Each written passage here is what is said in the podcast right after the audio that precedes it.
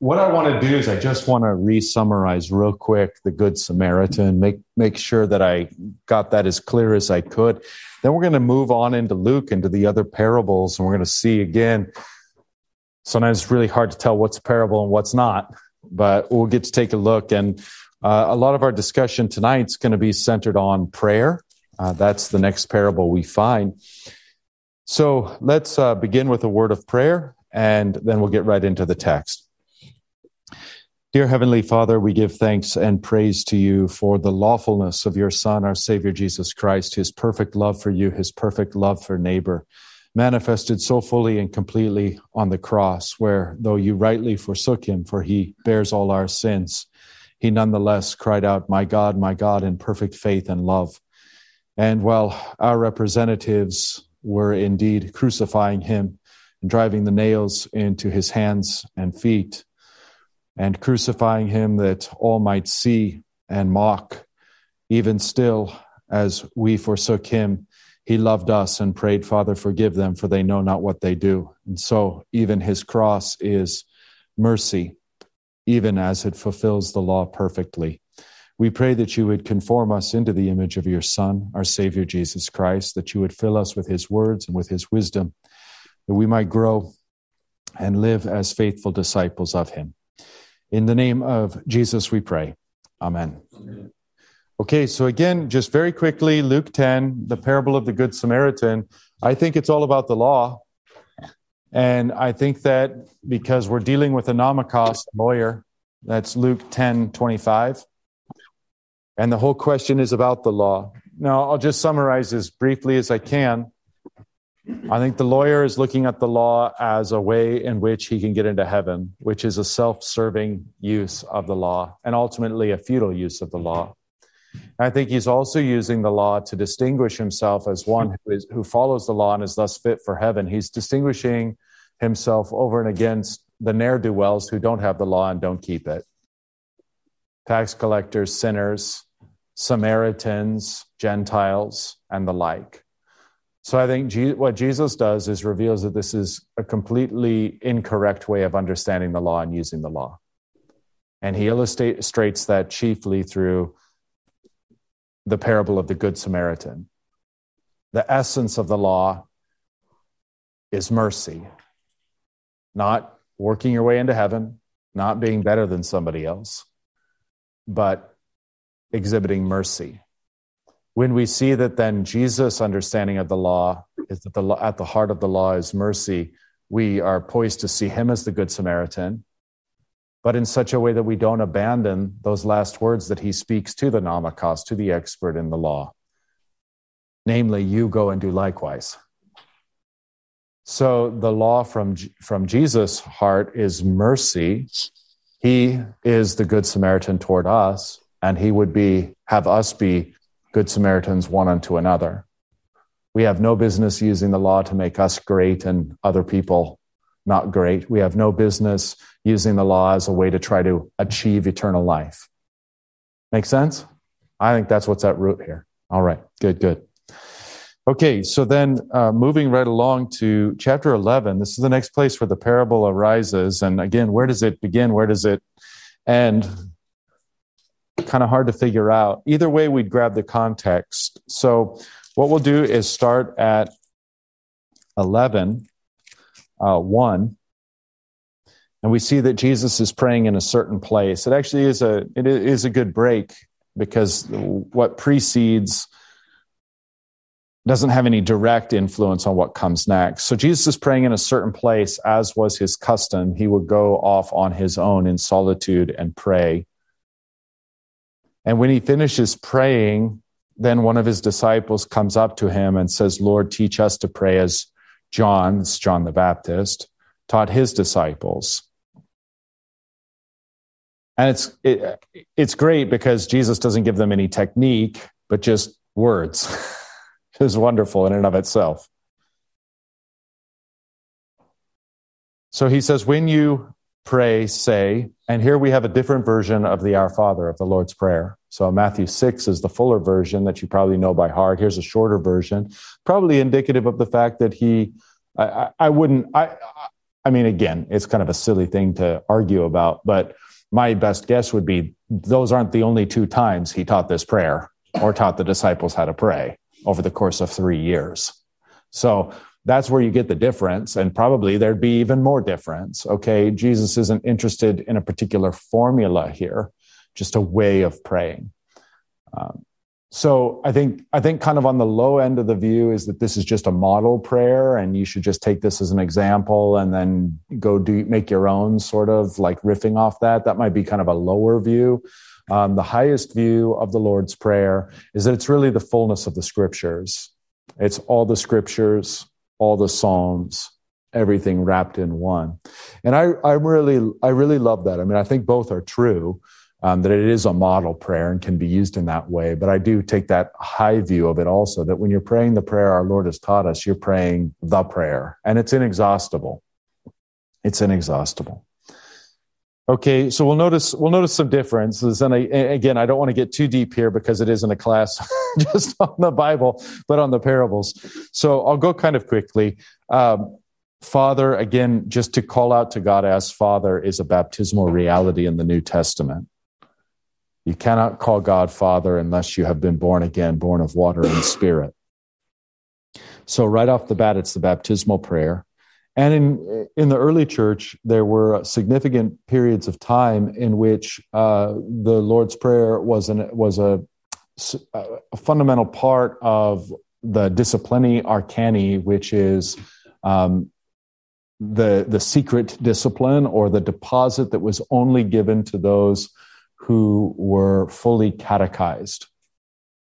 So, like, let me give you an example, and we can't be too monolithic about this, but let me give you an example of like maybe maybe your average uh, third century or fourth century experience in the church. Okay, there's all this buzz going around about who this Jesus is, and you know some Christians, and they start talking to you, and you realize, hey, I want to be a Christian too. They say, great, come on Sundays and start hearing the word. Okay? So they'd go and they'd hear a service of the word, which wouldn't be terribly different than our service of the word in here during the first half of the divine service. Okay. Then would come a break about the place where we have our offering would be a full break and all would be dismissed except for those who are fully catechized. Okay. Everybody dismissed, intermission, Go out and grab a donut, whatever else. Okay. The service of the sacrament begins. And that's the second part of our divine service. In come only those who are thoroughly catechized, baptized, and of one fellowship there in that place. At the yeah. church that we went to in uh, Missouri, Concordia, um, small town, St. Paul's, they said some of them remember back in the day when they would get to that point and somebody would come out, close the doors, mm-hmm, mm-hmm. and they would. So even yeah, yeah, you had some you had some of that going on um, in and you have different manifestations of that uh, in in Lutheranism even up until the uh, first part of the 20th century. So Lutheranism just had a different expression. You'd announce for communion ahead of time. They literally count the wafers. And if you didn't come announce for communion, and by the way, confession, absolution, all of that. If you didn't do that, you didn't commune. Even if you decided, well, I'm not going to go now, I'm going to go. It's like, hey, there's not enough wafers for you. yeah. So that's a, that's a way of doing this, right? And probably other ways along the line. All right. Well, that's why now you know the the Our Father is put into the service of the sacrament it was not given to those who are not baptized. So again, back to our example, you want to become a Christian and you think, oh, this is easy. I could be a Christian in a week. No, you're not even going to get baptized for like a year, maybe more, depending on where it falls in the church year. So you've got to wait for Lent. That's this season, although it wasn't always called that. You've got to wait for the pre Easter season.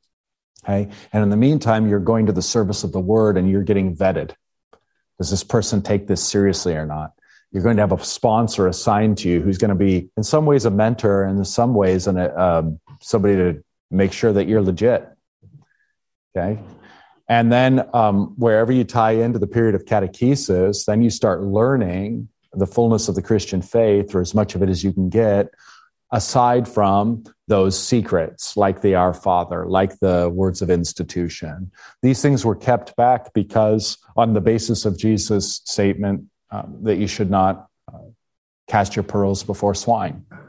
Okay?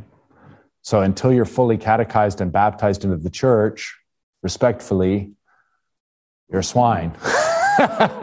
no, I, I mean, that might be overstating it, but humorous anyway. So okay, so you're you you finally line up. You go through the catechal period, um, and that's when you're finally at the very end of that. Uh, you're taught about the mystery of baptism and what it is, and you receive baptism, and then from baptism. So this might be a year, it might be almost two years of preparation for baptism then you're baptized and you're brought into the communion of the church. So baptism and communion, first communion would often be back to back. And then after that, uh, you get what the church called mystagogy, which is then the unfolding of the mysteries that you just experienced when you were baptized. This is as God created the new, or as God made the creation, with his spirit hovering over the face of the deep in Genesis 1. Now this has happened to you. You were baptized into those waters and the Holy Spirit hovered over them and you are now a new creation. And this kind of thing, tracking through the entirety of the Old Testament scriptures describing what has just happened to you. And the same thing with the Lord's Prayer. Then you'd be taught these secrets like um, yeah, like like sorry, I meant the Lord's Supper. But then you'd be taught the secret of the Lord's Prayer and the secret of the words of institution and these deeper parts of Christianity. So, uh, just a very different experience. And you know, should we should we uh, continue down our path toward a paganism around us, it may we may find that again, and I mean we collectively may find that again a very helpful catechetical form and process to take. Not everybody gets to just rush into the divine service and sit there while you all participate in the holiest of holies. And they're just wondering, like, hey, why can't I have some crackers and grape juice too? You know, it seems like, I don't know what's happening. Is happening with the LCMS, that the churches are but I had a conversation with a colleague, and she, uh, their church just is now joining the LCMS. And she's furious with it because she says, hey, the church needs to stop doing old things mm. and start adapting to the culture. Mm. That's why we're losing members when I think it's opposite. Yeah, we're right. So there's this fuzziness going on out there. I just look at it, and again, I don't know what's happening with the LCMS, but I would imagine they're losing members. It's it's like what happened to the ELCA, right? Mm-hmm. They just purged. I mean, they just hemorrhaged membership because they started going off the rails. Yeah. Um, so I, she's just. It was very interesting to hear because she's so upset about this because she thinks going to the divine services is ridiculous. Mm-hmm. It's not seeker friendly, you know, all the things we think. Yeah. So there's this huge debate that I think is going to get more more uh, intense, and uh, I just feel like hey, that is the reason why we're losing real clear difference with the culture. We're just becoming like the culture. Yeah. Adapt wow. to the culture and bring it into the church. Just, yeah, well, and all you end up doing is converting the church to the world, not the world to the church. I mean, if only somebody had said something definitive about this. Oh, that's right, our Lord did. Uh, the salt becoming like the earth, such that it too is only fit to be trampled underfoot by man. But it's so rare. I mean, Ron and I have been searching for a long time, and we just love this church, but we've never found anything like it. So it's like this church should be the mega church, right? Mm, yeah, that's just what we think. This church should be just yeah. thousands of people, but yet these, these rock bands, you know, churches are packed. Historically, the odds are against us. You know, the, the church has always been small and the the the the closer the church gets to what it should be typically the smaller it gets unfortunately I mean it's not always true it's not always true i just recognize there's the pressure right Is yeah the yeah yeah there's the pressure to go yeah I, I, just look i mean i look at it like you guys like you know it, if we're not going to contrast with the world what do we have to offer Rhonda went to a website of a Lutheran church in Idaho. Oh, yeah. And they, it's supposed to be LCMS. They have communion as you come in, you know, to the, You just come and take it if you want. Right? It's just sitting there. Yeah, that's not good. And I'm like, that's, I don't understand that. Yeah, so you can tell that that's not good from the scripture, but you can also tell that that's not good because it's something Christians haven't done for their 2,000 year history, like anywhere. So that's kind of like a hint. I don't know what's wrong with communication. kind of like a hint that, uh, yeah, maybe you got this thing a little off. Sounds like that was for new believers. And the children of believing parents, would they be baptized? uh, at, at, shortly after birth in that time? Yes, they would. And uh, much earlier than is generally done today, they would have been brought to communion. In some cases, of course, historically, there was the practice of infant communion. That doesn't seem to be all that widespread. Uh, it seems, but but probably probably closer to like, I mean, kind of pushing the envelope of like three or four. Like, hey, do you know this is the body and blood of Jesus for the forgiveness of your sins? Sure, because because you told me, mom and dad, I get all my good stuff from you. Why are you going to lie to me now? Uh, yeah, right, right. Yeah. And then the catechesis will continue. Of course, I mean, the whole thing looks a little different to tell you the truth, though, because in your, your sermons are, I mean, this is, uh, your divine service is longer than an hour or an hour and 15 minutes if you're going to test everyone's patience. Uh, I mean, you're really talking about a lengthier service. You're talking about the full liturgy that we have, maybe even a bit expanded, and a much lengthier, much drier, from our vantage point, sermon. Uh, and you've got the whole family there. And so, in that sense, catechesis is ongoing. It isn't a separate thing from Sunday morning. Yeah. So now it's kind of like to get your kids that equivalent, you'd have to drag them to adult Bible class too, you know. So which you know why not? But uh, and that's what sunday school is supposed to be doing. Hopefully it is. I'm pretty confident here we're doing all right but maybe not everywhere it's that way so. Okay so sorry uh, tangent but the uh, our father or here just uh, pater the just father. Hallowed be your name your kingdom come what's missing is thy will be done on earth as it is in heaven so the end of the first three petitions and the end of the last four we'll see are missing. Give us each day our daily bread, worded slightly differently. Almost certainly having to do with Jesus himself. And second to that, all other things. And then forgive us our sins uh, here it is hamartias as opposed to trespasses, um, which trespasses isn't exactly accurate either. Uh, ophilemata is debts. Uh, but again, I mean, they're all the same thing. Debts, trespasses, sins, all the same thing. Slightly, slightly nuanced. Okay, and forgive us our hamartias, our sins, um, for we ourselves forgive everyone who is indebted to us. There's the ophilemata, the indebtedness and lead us not into temptation. So, what's missing is the seventh petition, uh, but deliver us from the evil one. And again, a little idiomatic because it's not like, now, God, stop leading me into temptation here. I'm trying to be a Christian, but more that uh, our own flesh is constantly dragging us into temptation. Um, the devil is prowling around to lead us into temptation for the destruction of our faith. So, save us from this is obviously the sense. Okay, so he, Jesus, you know, teaches how to pray. They're probably looking for like some sort of, you know, body posture and direction to sit. And he simply takes his words and puts them in their mouth. It's a really beautiful thing. Okay, and he said to them, now here we have a little discourse on prayer, and it's in this context that we find the parable or parables, plural, which I kind of lean toward. Which of you who has a friend will go to him at midnight or just in the middle of the night and say to him, Friend, lend me three loaves. That now that might not mean to, much to us, but it's a, that's a pretty hefty ask anyway. Three loaves of bread. Okay, friend, lo- uh, lend me three loaves for a different friend of mine has arrived on a journey. So he's become my problem. So now I'm making my problem your problem in the middle of the night.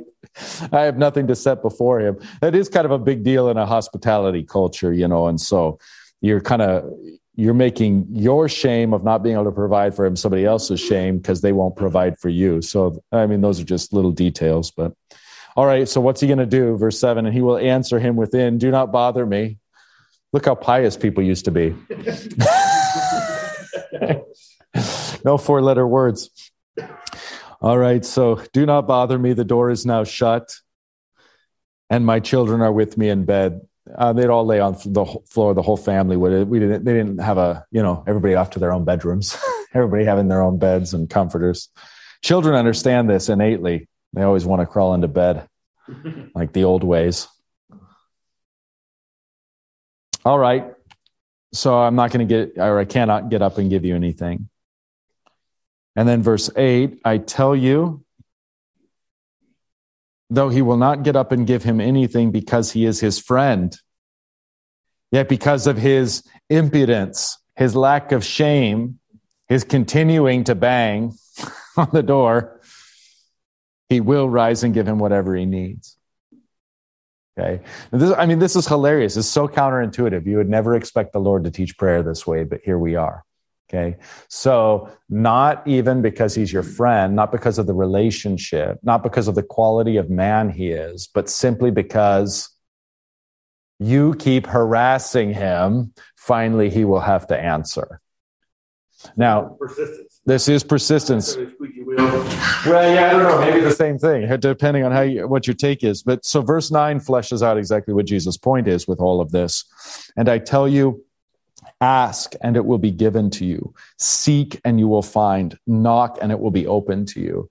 Look, we can be entirely monergistic, entirely you are saved by grace through faith apart from works. Okay, we, we can and we should hold on to those things, but not at the expense of the active language of Scripture.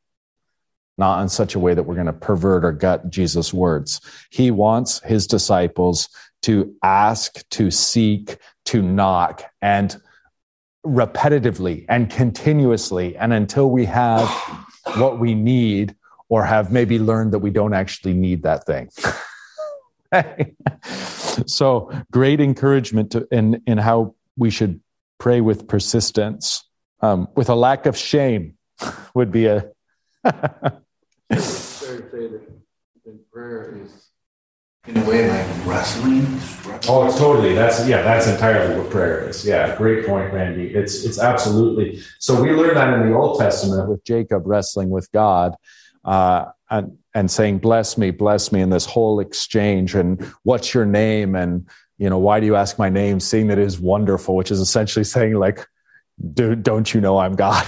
it's just this great exchange. And then Israel, of course, means one who wrestles with God. And so that's what the name that he's given means. And so it's all done in the context of prayer. And then the very name Israel, which continues as a name for the church, is Jew and Gentile, all believers in Christ are true Israel, according to St. Paul. Then we are all ones who wrestle with God through prayer. So thank you so much. Profound point.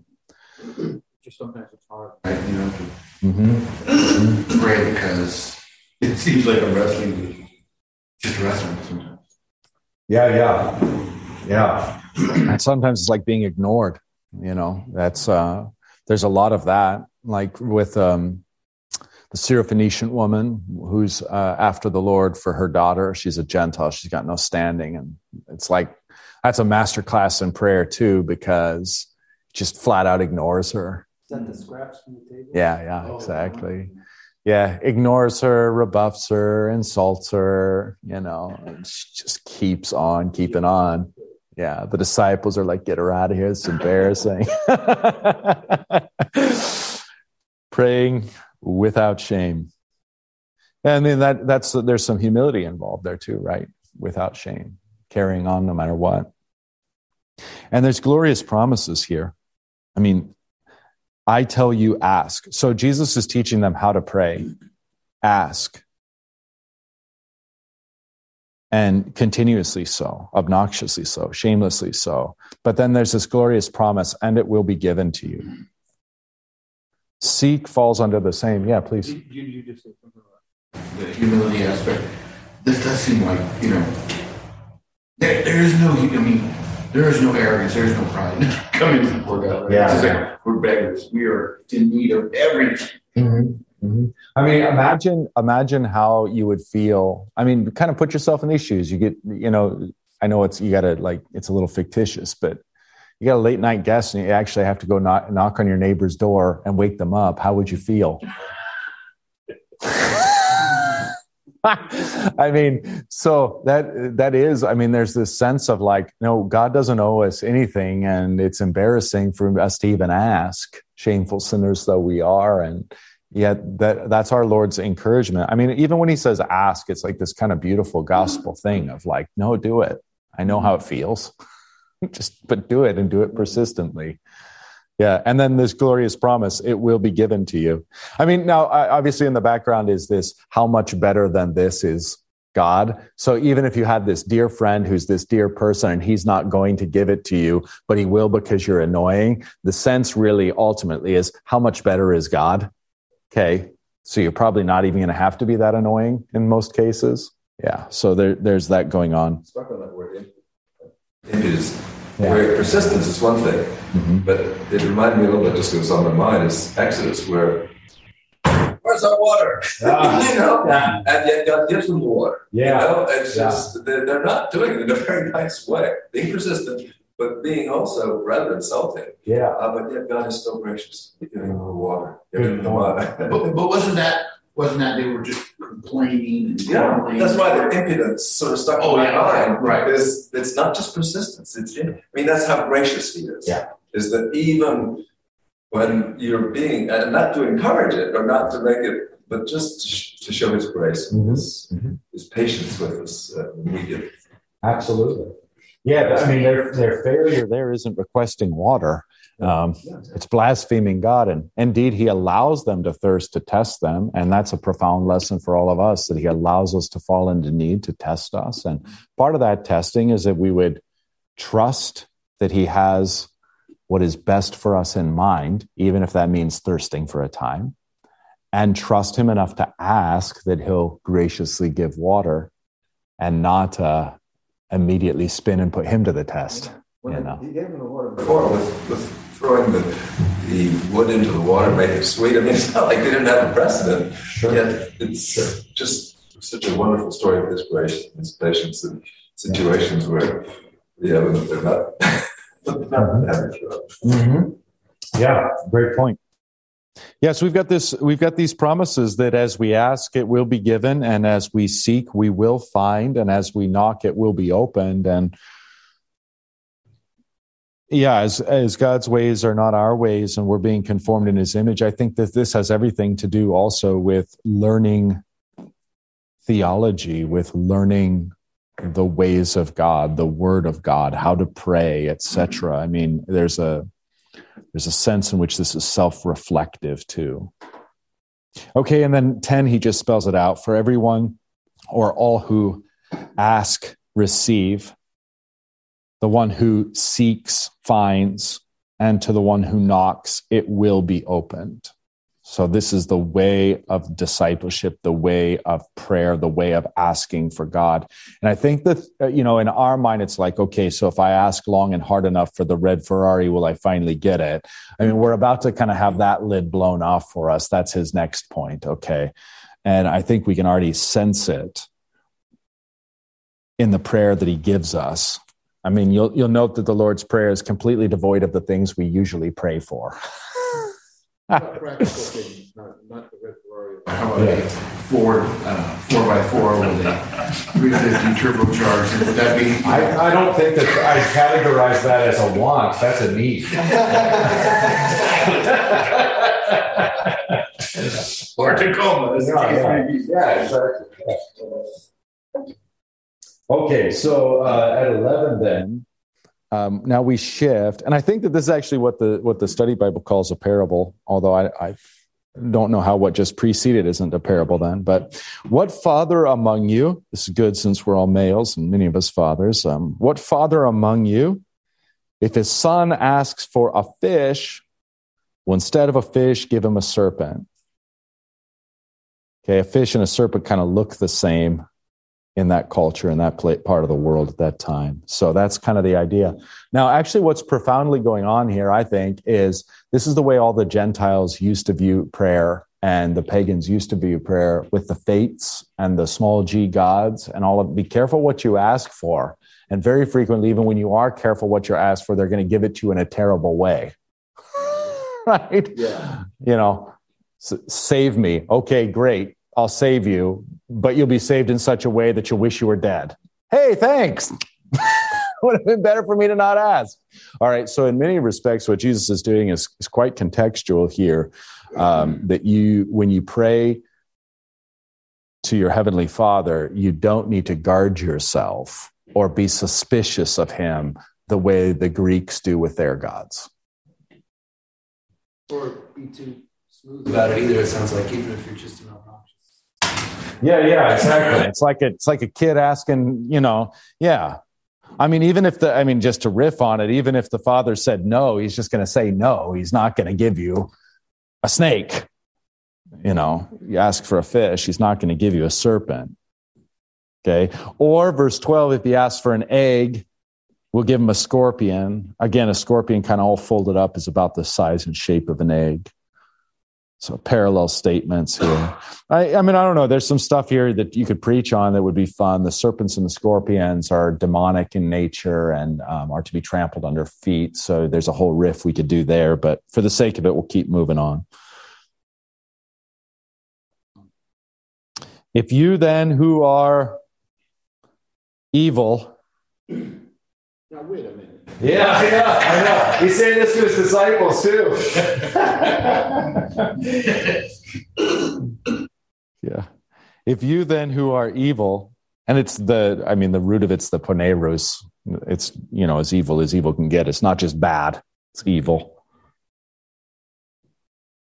Like when we talk about deliver us from the evil one, and that's poneru. So this is ponerus, like the uh, the the uh, noun form of it. So, yeah, even even uh, um, if then you who are evil know how to give good gifts to your children, and that's indicting, isn't it? because we do. How much more? There's the how much more. How much more will the heavenly Father?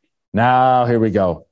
Give the Holy Spirit to those who ask Him. And I do think that this is a little bit of a rug pull because they're like they're like wow so i can ask whatever i want i'm going to get it and he's like how about the Holy Spirit? And there's law and gospel, isn't it? Because insofar as you're let down by that, you're condemned by that. You want the lesser things.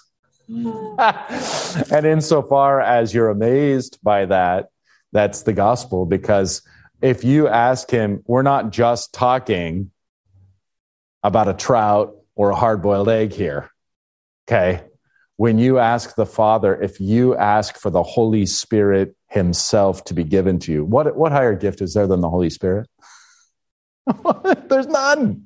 You mean the third person of the Holy Trinity to come and be poured out upon us and poured into our hearts? Mm-hmm. There's no greater thing you can possibly ask for. And that's what Jesus punctuates this teaching on prayer with. How much more will the Heavenly Father give the Holy Spirit to those who ask Him? And if the Holy Spirit then what else is he going to withhold? Very similar argumentation made by Paul in Romans. If he's given his own beloved son for you, don't you think he's going to give you all things? no. Yeah. Okay, so that really then is the the uh, the ending of this section on uh, prayer and you can see, as by my count, I think I see two parables there. Anything else we want to touch base on? Anything uh, about prayer we want to we want to touch on before we move on? Okay, so boy, you can see how fuzzy it is in terms of like what's a parable and what's not in the if you want to like even if you just skim the subheadings of what what comes next but um, if we go to the next parable proper or indisputably it's not till chapter 12 verse 6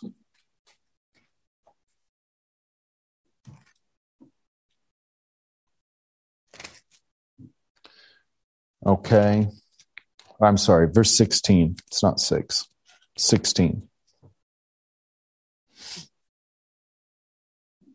With the parable of the rich fool.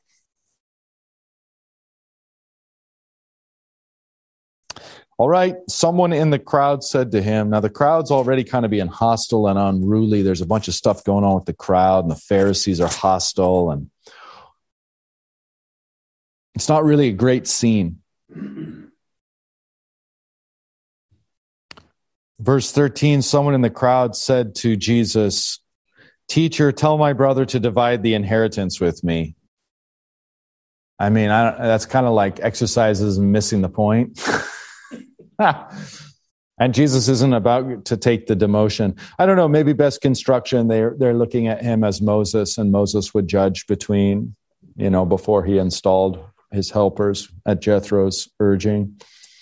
But probably not. Probably this is just, hey, Jesus, you know, knock some sense into my stupid brother. Teacher, tell my brother to divide the inheritance with me.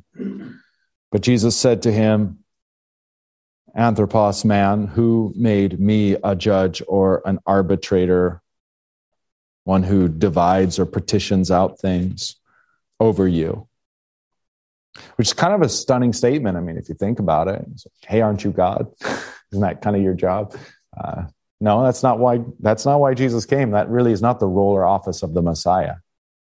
So you kind of got a left hand, right hand kingdom thing going on here a little bit, but I wouldn't make too much of that. Jesus just isn't interested in that business. So what's he going to say? Verse 15, he said to them, Take care and be on your guard against all covetousness, because that's what this man is uh, in the crowd in general. He uses the particular to make general. Um, but yeah, here's an instance of covetousness. I don't know. Does the say don't make anything? No, just he doesn't even get into it. I mean, because you don't even know if this is a just case or not. You don't have enough information. But anyway, regardless, take care and be on your guard against all covetousness. For one's life, one's Zoe, does not consist in the abundance of his possessions. And that is one place where I think the English renders it really beautifully, really nicely. And he told them a parable, saying, The land of a rich man produced plentifully. Now, already you can kind of note in this in the subtle details, which our Lord is a master of. Is it the rich man through his hard labors? No, it's the land of the rich man produced plentifully. Who's in charge of the land? God. God saw to it that this man would be wealthy or would have plentiful resources at his disposal. The land of the rich man produced plentifully. And he thought to himself, this is a little anemic, he dialogetso en aute, he uh, dialogued within himself, which is a weird thing. And I think it's the entry point to the weirdness of this guy. He dialogues within himself. What should he be doing on the heels of what we just read? Dialoguing with God, giving thanks to God for the abundance and asking God how he can be a steward of his superabundance. But no, he's not dialoguing with God, he's dialoguing with himself. And you can note this in the English Standard Version. It's kind of fun. It's not, I don't know how, if it's quite this obvious in the Greek, but it is in English, and I, I'll take it.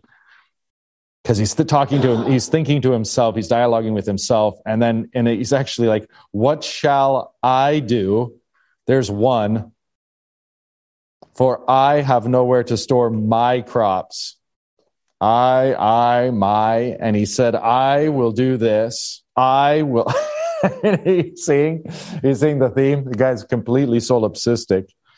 I will tear down my barns and build larger ones. So anyway, I'll stop doing that, but you get the point. And if you look for it, it's ridiculous. It's almost every fourth or fifth word is I or my.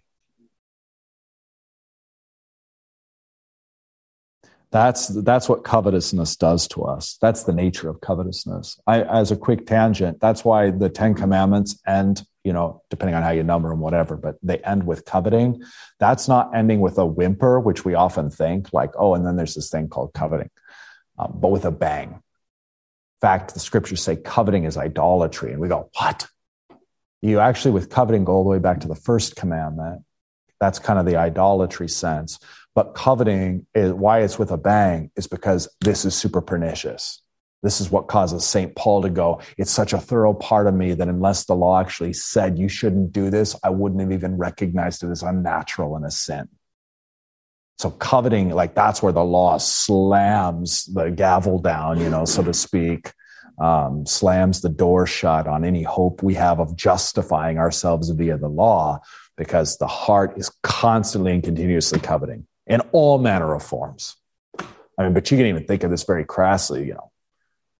You really want something, the second you get it, you decide, I need to become a collector. I mean, no sooner than you whip the knife the, through the Amazon package, probably that very afternoon, you're back on there looking for something else. So yeah, that's uh, it's nasty. Okay, well, so this is the nature of coveting as it ties you in on yourself and it's just kind of this solipsistic existence with your stuff. Now this guy's got so much, he doesn't even know what to do. And then he says, oh, you know, not like, gosh, I've, I've got enough for myself. I, you know, what I should do is give it to other people. No, instead, I'm going to, and this is uh, the solution he comes to in verse 18, I will tear down my barns and build larger ones. And there I will store all my grain and my goods. So his biggest problem is, I actually kind of love poking fun at this um, because it, it's always struck me as such a ridiculous statement wealth management.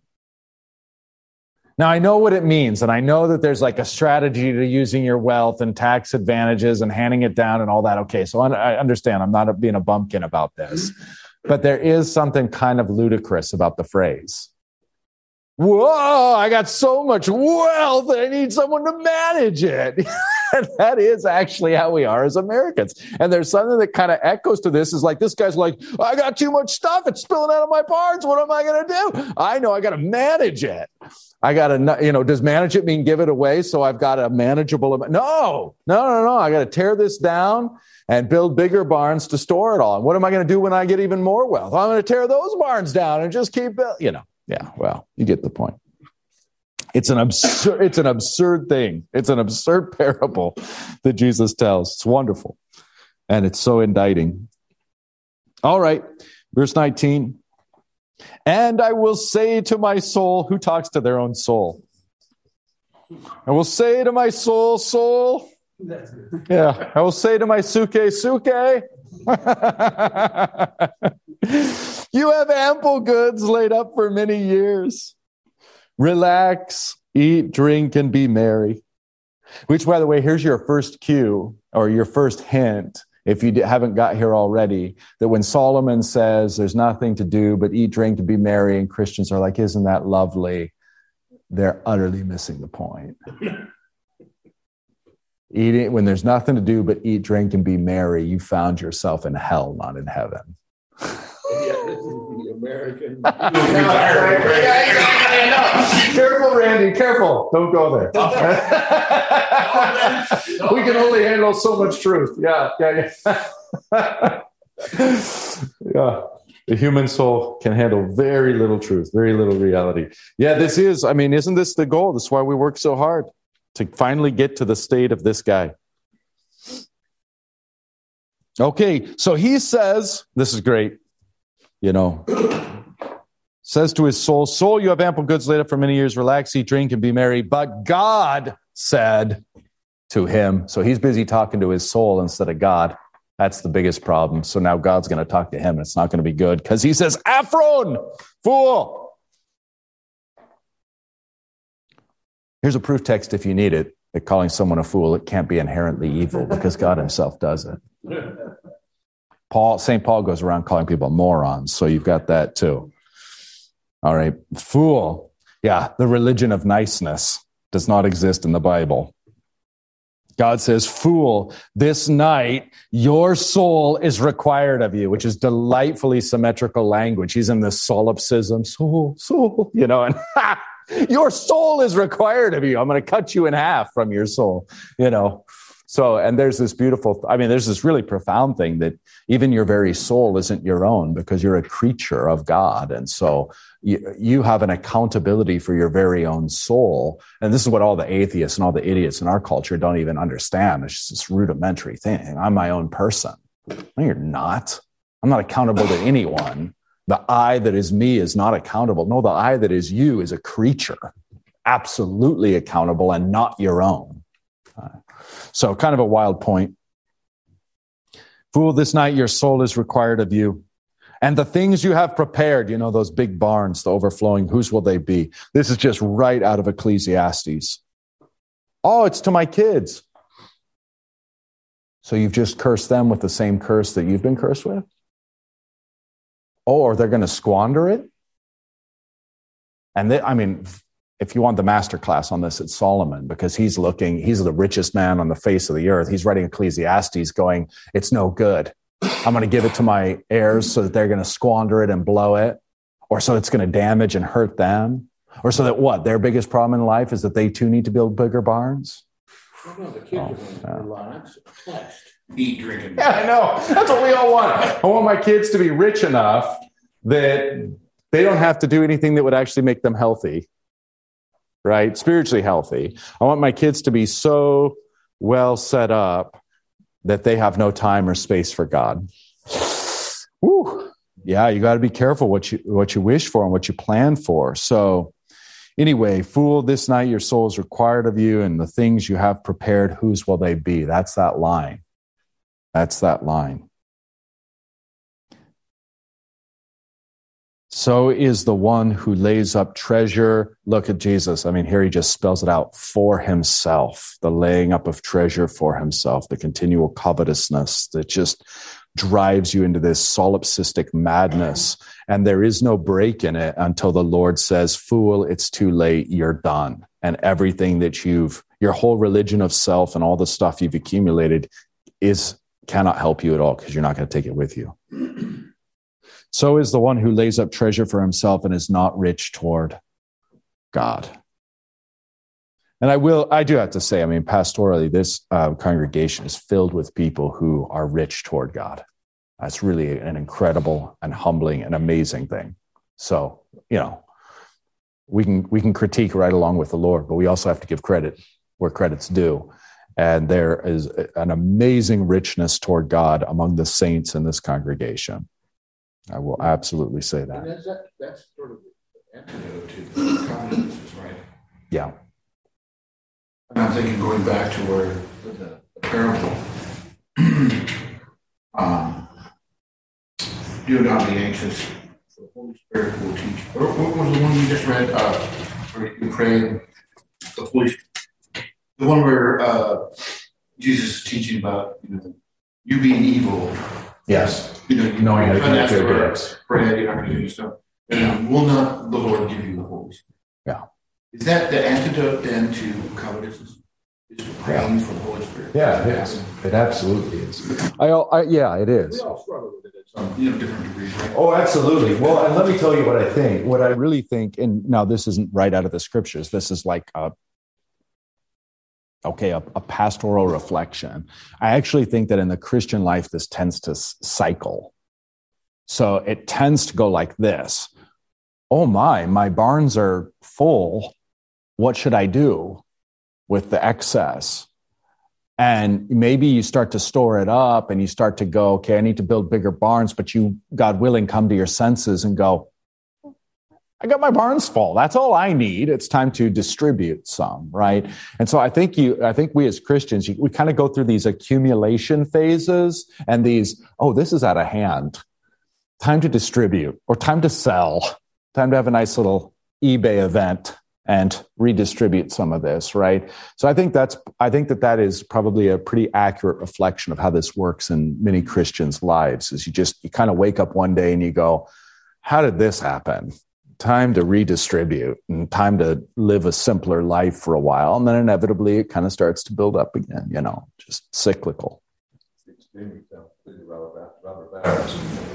So focused on amassing this tremendous wealth. And now we have the libraries and all the other things yeah, yeah. done to when they, they, they realize it's pretty empty. Yeah. Yeah. Mm-hmm. yeah. Yeah, exactly right. Well, you have some really wealthy people out there, even pagans, who will recognize the futility of like, so I'm going to give this to my kids, and they're all and they're going to be set up forever. That that's just going to poison them. Yeah. So there's even, I mean, yeah, I don't think this is some exclusively Christian wisdom here when it comes to this. I think even even pagans who have the law written by God on their hearts uh, gather a lot of these principles. Yeah, and and I do think that as our Lord puts it, I mean, so well, it's it's very often with Him so white and so black. Uh, you either lay up treasure for yourself or you're rich toward God. Those two are constantly in tension. So, yeah, I think we get we get some more of this later on. Um, that's uh, that's the parable of the. I think it's um, it's the book of Ecclesiastes in one parable as only our Lord could do. Um, let me see. That perfect balance. I was just thinking of David's prayer. Doesn't he pray in some of the Psalms, Lord, give me neither riches nor poverty? Yeah, I don't know if it's David. I know that quote. I think I know that quote. I mean, there's this great quote, but I think it comes from a church father or some saint oh. somewhere along the line. I don't know if you found it in the scriptures. Let me know. And but I, there is this like um, let me not be so rich that I forget you, or so so poor that I uh, despise you, or something like that. It's kind of the Christian prayer of land me in the middle, where I. yeah. It may well be. If you find it, let me know.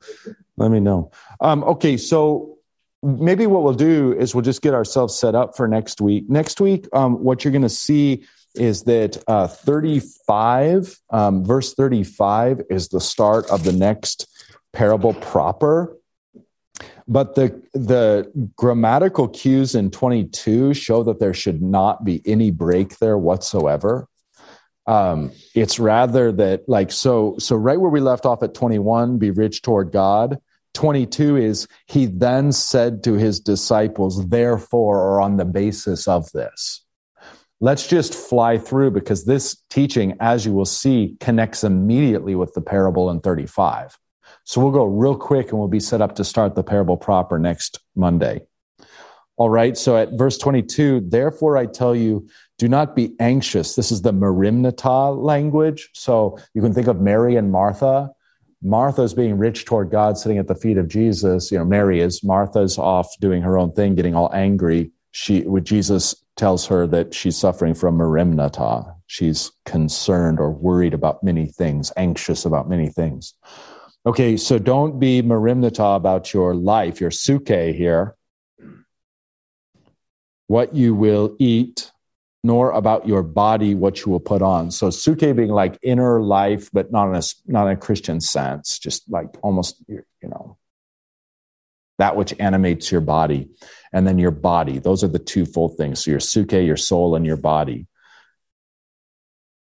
And your soul here, this is where it like crosses our wires because we're thinking in uh, Neoplatonic categories and Jesus isn't. But your soul lives off food and your body needs clothing. That's the point. Okay. So as your soul needs to eat, your body needs to be clothed. And Jesus is saying, don't be anxious about either. 23, for life is more than food. Again, that's the soul is more than food, and the body more than clothing. Consider the ravens. They neither sow nor reap. Okay. And they have neither storehouse nor, nor barn. Contrast the wisdom of the birds to the rich fool with all his storehouses and barns. The wisdom of the birds is they just simply rely on the Lord. They neither sow nor reap, they have neither storehouse nor barn, and yet God feeds them. Ironically, God was feeding the rich fool too. He just didn't realize it. Of how much more value are you than the birds? And which of you, by being anxious, that's merimnon, it's the same word, can add a single hour to his span of life or a single cubit to his span of life? It doesn't really matter. It's the same idea. So you're not going to, I mean, I think on the superficial level, your worry certainly isn't going to add to your life. I think on the deeper level, um, the days of your life aren't in your hands anyway. You know, the Lord, the Lord has set those dates. So you can live as a good steward. You can live and eat healthy and exercise and do all the right stuff, but don't fall into the idolatry of thinking like, Hey, I just, you know, mm, all year on the treadmill. I bet I just earned five more years of life. And it's just, yeah, no, no guarantees there. Okay, so don't be, um, which of you, by being anxious, can add a single hour or cubit to his span of life? Obviously, the answer is no one. If then you are not able to do a small thing as that, isn't that beautiful? You can't even add, you can't even add a minute to your life. If you can't even do something that small, then why are you anxious about all the rest? That is a penetrative line. That is a line that you can soak into and marinate in for a long time because there is a lot there. If you can't add a minute to your life, now everybody here thinks they can, but they're fools. If you can't add a minute to your life, then why would you be worried about anything else? In other words, your entire life is being sustained by God. The same God that once you recognize that, then you're going to be worried that He's not going to clothe you or feed you, or you're in His hands anyway. right? okay. Anyway, that invites reflection, but I'm, I'm avoiding it. Consider the lilies, 27. Consider the lilies. So we got the ravens and the lilies. The lilies, how they grow, they neither toil nor spin. So they don't work either. Yet I tell you, even Solomon in all his glory was not clothed, arrayed as one of these. But if God so clothes the grass, which is alive in the field today and tomorrow is thrown into the oven, again, much the same way that ravens are worthless relative to us, but he cares for them. The grass of the field is worthless to us, but he cares for it.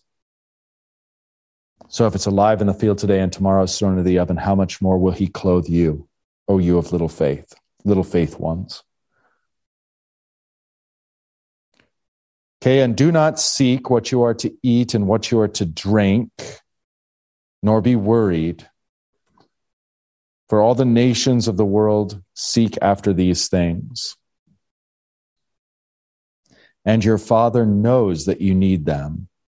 Instead, seek his kingdom, and these things will be added to you.